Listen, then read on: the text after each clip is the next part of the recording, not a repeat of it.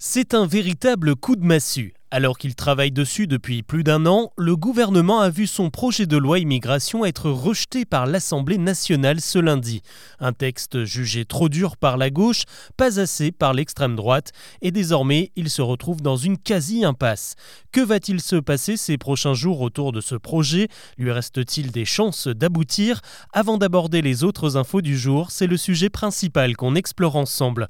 Bonjour à toutes et à tous et bienvenue dans Actu, le podcast qui vous propose un récap quotidien de l'actualité en moins de 7 minutes. On y va.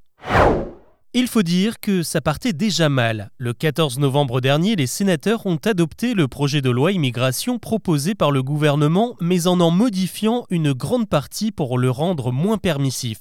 Fini l'aide médicale d'État qui offre des soins aux sans-papiers. L'idée de régulariser les travailleurs illégaux dans les métiers en tension a été retoquée pour toucher moins de monde. Et il y a la fin du droit du sol. Un enfant né en France de parents étrangers ne sera plus automatiquement naturalisé à ses 18 ans. Il devra en faire la demande et avoir un casier vierge.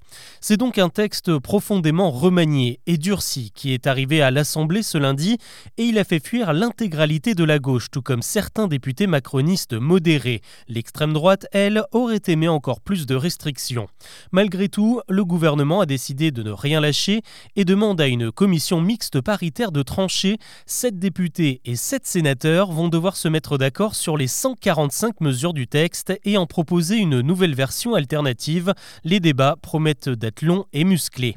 Pour le gouvernement, c'est une voie presque sans issue, car la Commission pourrait bien échouer dans ses négociations, et même si elle réussissait, le nouveau projet de loi sera probablement rejeté encore une fois par l'Assemblée. La seule option qu'il reste serait en fait de fragmenter le texte et de le faire voter en plusieurs fois. Les mesures les plus restrictives d'un côté, qui pourraient obtenir le soutien de la droite pour passer, et les mesures les plus sociales de l'autre pour convaincre les députés de gauche. Quoi qu'il en soit, Emmanuel Macron ne cédera pas aux appels à la démission ou à dissoudre l'Assemblée nationale, Gérald Darmanin, le ministre de l'Intérieur, sur qui repose ce projet de loi, est plus que jamais fragilisé. L'actu aujourd'hui, c'est aussi la COP28 qui joue les prolongations à Dubaï. Le sommet de l'ONU pour le climat devait se terminer ce mardi matin. Il va finalement se poursuivre pour une durée indéterminée. La raison, c'est que là aussi, personne n'arrive à s'entendre sur un accord sur les énergies fossiles. D'un côté, il y a une centaine de pays, dont tous ceux de l'UE, qui demandent un plan mondial de sortie du pétrole et du gaz. Et de l'autre, il y a les pays producteurs comme l'Arabie saoudite, dont l'économie dépend de ces ressources. Évidemment, ils sont contre. Si vous écoutez cet épisode ce mercredi, la situation aura probablement évolué. Affaire à suivre donc. Retour en France avec un dernier projet de loi, c'est promis après j'arrête, mais pour le coup celui-ci est très important puisqu'il s'agit de l'inscription du droit à l'IVG dans la Constitution française. On sait désormais que le texte arrivera à l'Assemblée le 24 janvier pour être voté et il aura besoin d'une large majorité pour être adopté puisque là on touche à la Constitution, il faudra convaincre au moins trois parlementaires sur cinq. Un conseil, si vous voulez voyager à Noël, eh bien c'est maintenant ou jamais pour prendre vos billets. À 15 jours des fêtes, la SNCF a présenté un bilan des réservations pour la période et elle annonce que les TGV sont déjà remplis à 80 voire 95% selon les lignes. Il reste donc très peu de place. Au total, un million de Français ont choisi de se déplacer en train pour aller déballer leurs cadeaux. C'est plus qu'en 2022. Si besoin, vous pouvez aussi jeter un œil chez les autres compagnies qui ne sont pas référencées sur l'application de la SNCF comme Trenitalia qui dessert la ligne Paris-Lyon mais aussi Chambéry.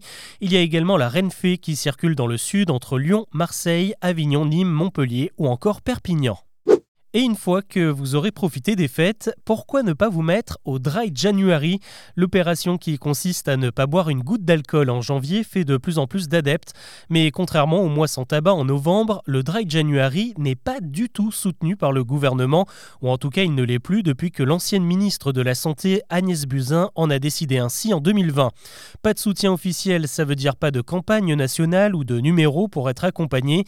C'est ce qui pousse aujourd'hui une cinquantaine d'addictologues à écrire à l'actuel ministre Aurélien Rousseau pour que l'État s'investisse à nouveau. C'était annoncé, c'est ce mardi que Netflix supprime officiellement son offre sans publicité à 11 euros par mois, la moins chère du marché jusqu'à présent. La bonne nouvelle, c'est que si vous étiez déjà abonné à cette formule, eh bien rien ne change. En revanche, les nouveaux arrivants, eux, ne pourront plus la prendre. À la place, il reste trois possibilités une formule avec pub à 6 euros par mois, une sans pub à 14 euros et la version premium à 20 euros. On termine avec un adieu. Après 20 ans d'existence, l'E3, la plus grande conférence mondiale dédiée aux jeux vidéo, tire sa révérence. C'est l'organisateur de l'événement qui vient de l'annoncer sur X, anciennement Twitter. L'E3, c'était pourtant le sommet attendu chaque année en direct de Los Angeles pour découvrir toutes les nouveautés et les premières infos sur les jeux à venir. Mais le Covid est passé par là et les studios préfèrent désormais s'adresser directement à leur public. Ils organisent désormais des conférences en ligne ou passent par des messages directement affiché sur les consoles. C'est ce qu'il s'est d'ailleurs passé hein, lors de la dernière édition de l'E3 en 2019, lorsque Sony, Activision, Electronic Arts ou encore Microsoft ont décliné l'invitation. Sans ces acteurs majeurs, l'E3 n'a plus les moyens de se financer.